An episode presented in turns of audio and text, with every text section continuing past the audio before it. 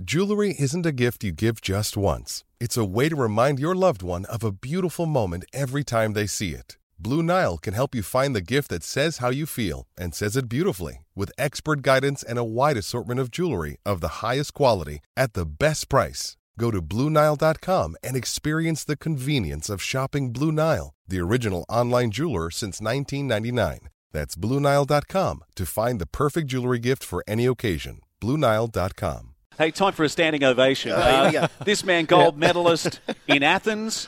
A lot of people would say Athens is maybe the greatest Olympics of all time. Uh, you could find an argument about Sydney, but so many people loved Athens. Come on, guys, you, you're embarrassing me now. You've got to sit down. I'm waiting for someone to come Don't in. Do I have forget, to get up to? he wore the leader's jersey He's very humble. in all of the grand tours. So, you know, put that in perspective. Uh, well, hence the yellow is his favourite colour. Yeah, it's a, a standing ovation. Brad McGee, OAM. Uh, welcome to Saturdays on the Coast. My pleasure, Steve and uh, Moose. Um, Are we, are we going with Moose? Because Yeah. no one knows your real name. No, The- I don't have one. I can talk about that later, but Yeah. I'll go with Moose. If you say Ian, it means I'm in trouble. Oh, well, welcome to the Central Coast. Uh, have you spent much time up here over the years? Look, my daughter spent two years up here um, before moving on to university, and we got to know the coast um, with some friends up there, there at the entrance. And just driving along the coast this morning, you know, to here was just stunning. I, I live in the bush a bit down in Southern Highlands, and some of these like small acreage, you know, just just inside from the coastline are just absolute gold. I, I can't I can't deny it. I was looking, there's a few for sale signs, and I'm like, whoa, I might have a look at that. Yeah, well, you get a lot of bang for your buck if you sold in the Southern Highlands and Yeah. moved up here. Hey, we'll talk a lot about uh, your career, obviously, but you were fist pumping for Parramatta. Absolutely. I am, and, and actually, we had this conversation last night. Um, Spencer, who's up there talking now on the, on the panel, um, he was amazed, like, you know, why Parramatta? And I had to tell him, you know, well, I'm born in Wentworthville. I train in Parramatta Park. I'm a life member of the Parramatta Cycling Club. And I was, you know, in that very impressionable age when Para was actually winning. So, uh, and last night was just absolutely gold. You know, they, they tend just to rise for the big ones and let it slip when it's apparently uh, going to be a bit easy. So, yeah, some frustrations there. When they were winning 81, 82, There 83, Yep. and 1986. It was a very special time. It was when my dad would move the TV into the living room from the TV room. That was like, whoa, this is a And special occasion. colour. This is a special occasion. Uh, what about favourite players? Oh, look, yeah, who was it? Yeah, um, Cronin, Kenny, um, Pricey. Uh, Pricey. Uh, the story is that my parents actually met in uh, Pricey's old man's backyard. Now, my father was apparently holding up one of the. Um, uh, the clotheslines, you know, in in backyard barbecue, that sort of thing. So, you know, there's a, there's a bit of uh, history in there, and um, you know, you, oh, we just every year I say it, but this has got to be the year, Para. Come yeah, on, yeah. Well, after last night, you've got to start to believe again. Uh, After last week in the top end, Mm. you maybe think that uh, might not be Parramatta's year. Hey, so have you met Michael Buettner? I don't believe I have. Well, Butts is looking forward to Yeah. spending a bit of time. We'll, I look we'll forward to- warn you on, on air. He's Well- looking forward to spending a bit of time with you Yeah. this afternoon and tonight. Fantastic. uh, We Yeah. should come up with a signal where you want to escape from Butts. hey, one thing Butts did say a few moments ago on the show, he'd like to find out about your backstory. Like, we see the gold medals, but you mentioned about where it started, life member of Parramatta Cycling Club. So uh, tell us more about those early days. So um, the McGee boys, I'm one of four, the youngest, the baby boy. Um, essentially, we're just into everything, um, every sport going. Uh, my two elder brothers were very talented in, you know, golf, tennis, squash, all that sort of stuff. My young, uh, my, my closest sibling Rod, we were sort of a little bit taller, a bit leaner, a bit more endurance orientated. So everything was a game. Every, you know, there was footy in the backyard, cricket, you know, everything out in the front. Um, we'd make up obstacle courses and have BMX chasing races and. You know, it was literally go bananas until the, the street lights come on and uh, get home before mum gives us a cracking because, you know, it's getting dark. So, Brad, That, like, that was early days, yeah. during, during those formative years, years, you, what's a training day look like for you? What did that look like when you were a young? Yeah, young I was. I was very, uh, I, got, I got to say, you know, for want of a better term, very well managed um, as a young fellow. I wasn't allowed to train until a certain age. I was about 15 until I did any official formal training or had Was a training program. Was that your coach? So my dad was my first coach. Uh, didn't last long. As soon as I could beat him up a hill, he's like, "We got to find you a real coach." yeah, Dad's going fishing. yeah, and uh, so enter JB, um, John Beatty. Um, you know, rest in peace, JB. But he was absolute gold um, as a pure club coach, hundred percent dedicated to the cause. Fully, you know, the time commitment that he made. uh, Reflecting back now, I just thought it was a given. you know, just for him to find the time of what he put in as a club coach and and the level of coaching and just the accuracy of his coaching, depending on your needs, was absolutely spot on. So now, in your role with NSWIS, looking after coaches, do you reflect back on the John Beattie lessons, how Absolutely. you coach your own cohort of people? Yep, I've got JB's photo there at my desk at, at NSWIS um, as Nice. a constant reminder. Um, just yeah, again, like it's it's about adapting to the athlete's needs and knowing that um, it's not about you, the coach. It's about the athlete. If you talk to swimming coaches these days, in the old days, like back in the 1980s, it was all about volumes. So they do maybe up to 20 Ks per day. Has that changed in cycling? Were there Yeah, absolutely. Yeah. big numbers back in the 80s and less now? Look, there was. I came through the Charlie Walsh days, you know, the AIS, and it was really just just numbers game. You know, we'd start every season with about Survival 20, 20 odd riders, and if there was five left at the end of the year to do World Championships, you needed four in a reserve. Then he done, you know, for, yeah, the job was done. And that was just the, the culture at the time. Um, whoever survived was, you know, obviously pretty good. Yeah, Darwinian theory comes through in the early days of coaching, but Oh, uh, you just got to ask the question: How many, you know, how many quality bike riders and athletes did we lose through that system? So, what you're finding today in the professional ranks is that actually the volume has come right down, but it's really polarized training. So you're either out there doing the, the really big long stuff, or short and really punchy. Um, in that, and that's increasing the capabilities, increasing the, the, the, the lifespan of athletes as well. I retired at 32, and that was about normal back then.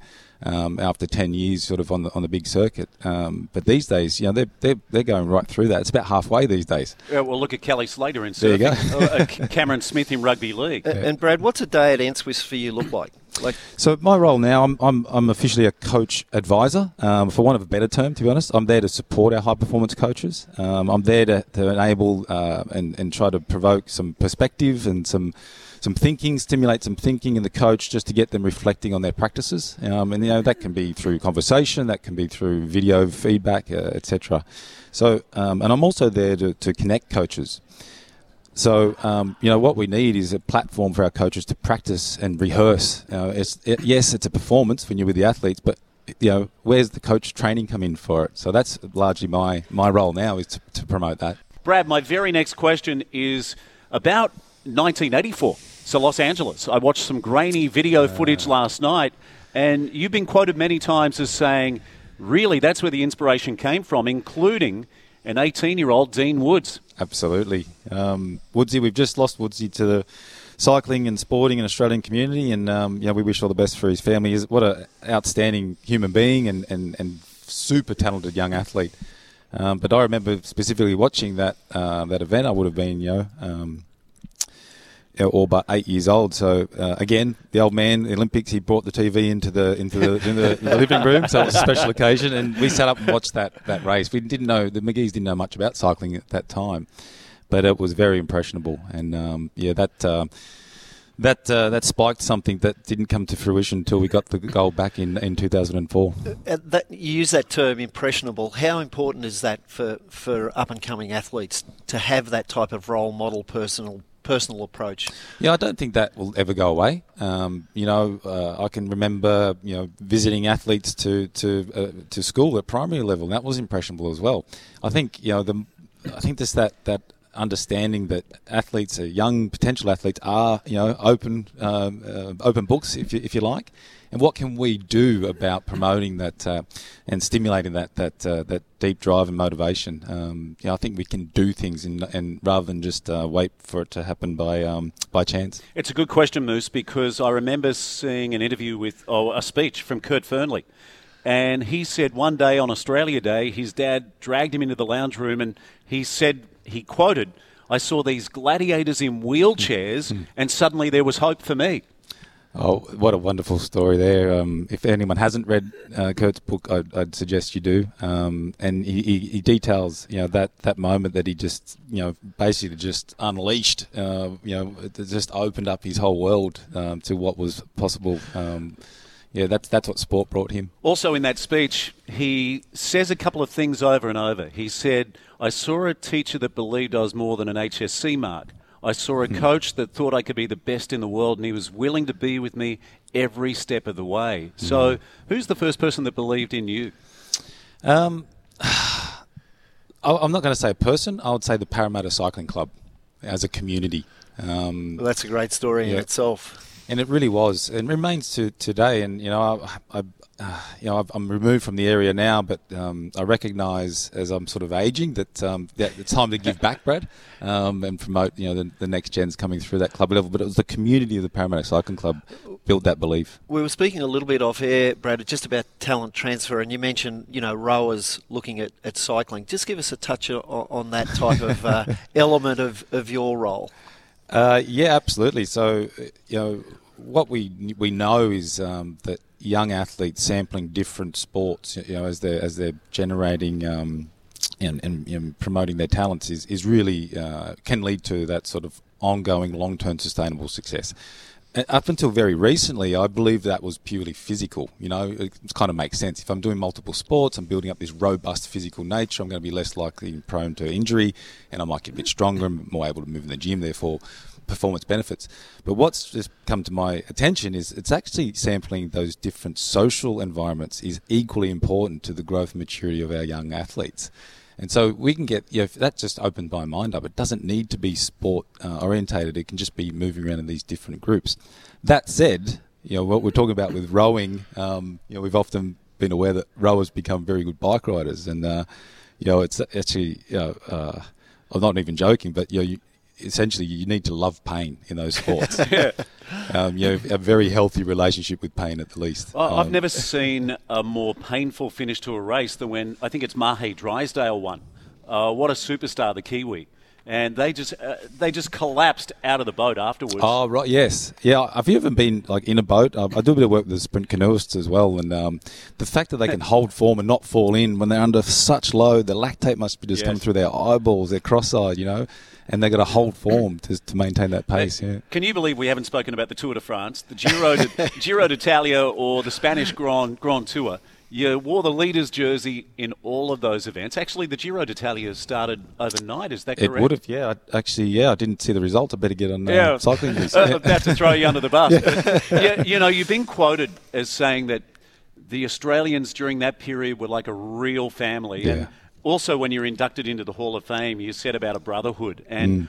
a couple of words that I really love. You know, safe, encouraging environment. Mm, absolutely. Um, you know, when I first turned pro, it was still very much a European sport. French was the main language, Italian second, um, English was a distant, you know, um, uh, add-on at the time. It's taken over these days. It's very much changed. So the Aussie used to congregate down the back of the peloton, and there'd be some great yarns and stories, and you know, and and no one understood anything we were saying either. So it was like we had our own little bubble, um, and it was just some fantastic times, you know. And uh, the racing is hard and tough, but there were those moments you could really connect and, and share a few stories. It was gold. I've often on this show spoken about just Australian sporting traits and why Australian sportsmen and women are so valued in you know Mm. overseas teams. Same in your sport. Absolutely, and that that sort of grew from there. And uh, uh, after a while, you know, through, definitely through my ten or eleven years as a pro, you found a lot of the teams were engaging with at least a couple of Aussies to bring in that cultural piece that the Aussies tended to bring. It's you know, you put in, you it's uh, you, you deliver, you share. You know, it's it's about the team first, and I think that's what the Aussies brought to these pro teams was you know that sense of team first and and um, and I second. What do you think builds that Australian culture in our sporting teams? Yeah, I don't know. I think back in the time, you know, catchphrases were like, you know, you, you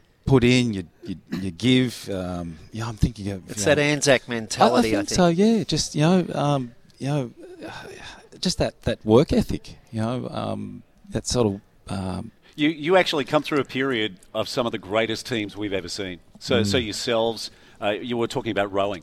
So the awesome foursome, Absolutely, uh, yeah. are coming through the same time. Yeah. You know, Kerri Pottharst just arrived, uh, along with Natalie. now Cook. we can stand up. Oh, yeah, yeah, another another standing O Yeah, coming up yeah, straight away. absolutely. Well, let's not forget our rugby league team, our rugby union team, Mm. through through that period as well. So you know, you guys are on that platform as arguably, well, don't even argue, Yeah, the was a- greatest teams we've ever produced. A- And it was a great era for Australian sport. And, and I just think those cultural elements transport across those different teams as well. Well, well, it's one of the beauties of having you back at the coalface. I think some things to recognise, and uh, if you don't mind, I'll just reflect on our recent Tokyo experience. Um, I, I feel we, we started to get back there, certainly in the in the in the environment I was in with road cycling there at Mount Fuji area. Um, what if you ask a lot of non-Australians, in, in particular our New Zealand cousins, um, what's what's wrong with the Aussies in sport? They'll tell you we're too competitive. And my, my reflection going into Tokyo and coming out was, you know, because of the the COVID uh, pandemic and the extension, you know, we're actually, you know, the group I was with, we were just really happy to be there and actually get the chance to compete. We still competed bloody hard and we went for it and it was success. Um, but I dare say we actually enjoyed it a little bit more too. It was just that shift from it's all about the performance and performance only to actually just enjoying the, the experience, the journey, the people you're there with. Yeah. And Smell that was the gold. roses on the way. So we've had that in the past, and I think somewhere along the lines we've got overawed with the, the need to perform and, and win, and, and rather than just recognise that you're connecting and, and engaging with people, building relationships, and experiencing things together. Hey, uh, we're on our way to the news. Uh, do you want to stay and be a part of the uh, conversation with Kerri Pottharst? That I'll, would- I will stay for the standing ovation, absolutely, and, and wherever else you'd like me to, to contribute. Yeah, I tell you, it's it's so awesome to meet you this morning. Uh, I'm a But bit Steve, how humble yes. your CV in sport, what you're doing now with the up and coming coaches, the time you're committing back to the sport, yet you're still so very humble. We just are very privileged that you're here with us at this conference. Yeah. My pleasure, and um, yeah, I think there's some really exciting things to come out of this conference. Um, as you know, I, I can see more of, of this, this type of engagement. That's definitely the way forward.